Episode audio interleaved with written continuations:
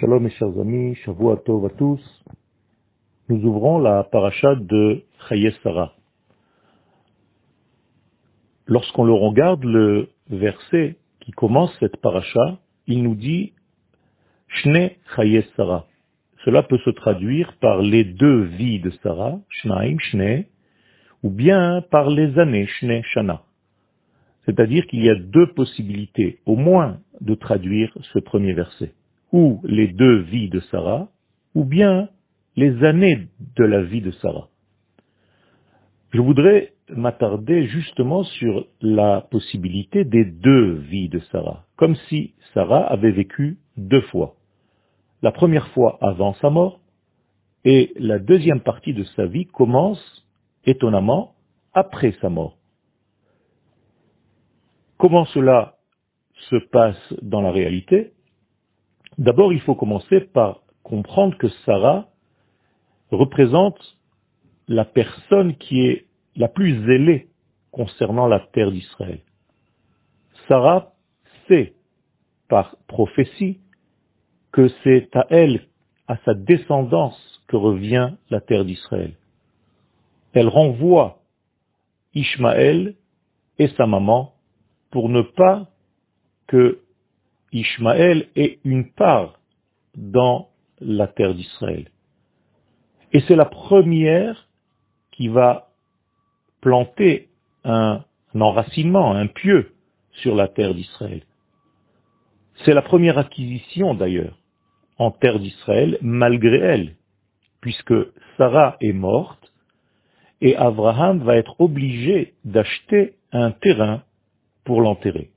Autrement dit, si nous prenons les choses à la graine, c'est la première acquisition du peuple d'Israël en terre d'Israël. Or, c'est une acquisition qui n'est pas très optimiste. Abraham va acquérir un lopin de terre dans lequel il va enterrer Sarah. Cela veut dire tout simplement que la première acquisition, dans la racine même, du peuple d'Israël sur la terre d'Israël, c'est l'acquisition d'un tombeau. N'est pas très optimiste.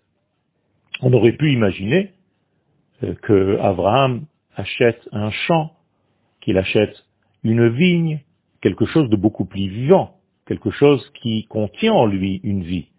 Or là, nous voyons qu'il y a quelque chose de différent complètement et qui a trait à la mort.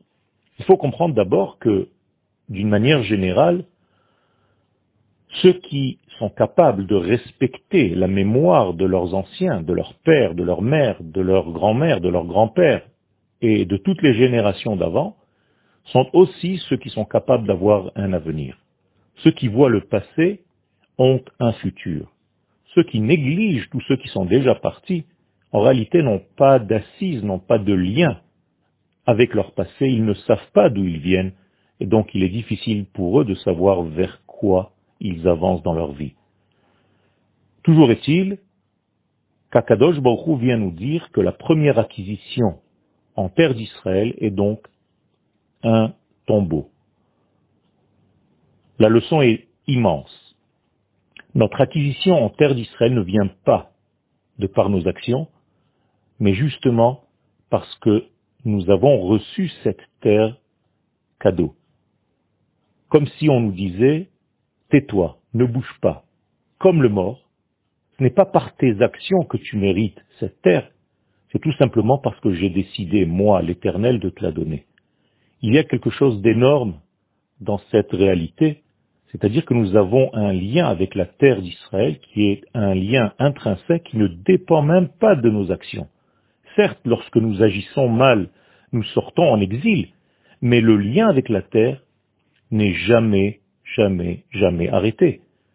La terre attend que l'on revienne. C'est-à-dire qu'il y a un lien immuable, invariable, qui ne change jamais et qui ne s'arrête jamais. Et justement, par le lien avec la mort, c'est-à-dire la passivité totale, nous sommes encore liés à la terre d'Israël.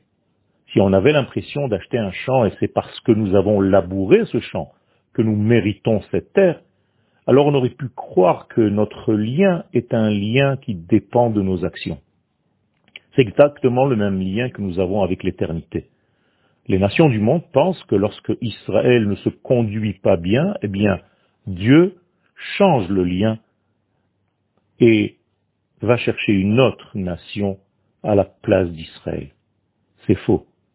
Même lorsque le peuple d'Israël n'agit pas convenablement, le lien avec l'éternité est invariable. Il ne change jamais et Dieu fait en sorte que nous revenions vers lui, tout simplement parce que c'est un lien intrinsèque, qui ne dépend même pas de quelques objets extérieurs, quelques actions extérieures.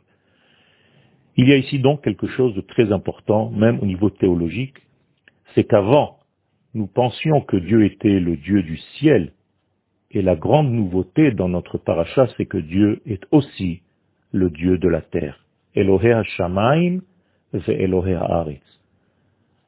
Il y a ici une nouveauté que le peuple d'Israël apporte au monde, c'est que Dieu n'est pas de l'esprit, n'est pas spirituel, mais il gère et l'esprit et la matière. Bonne journée.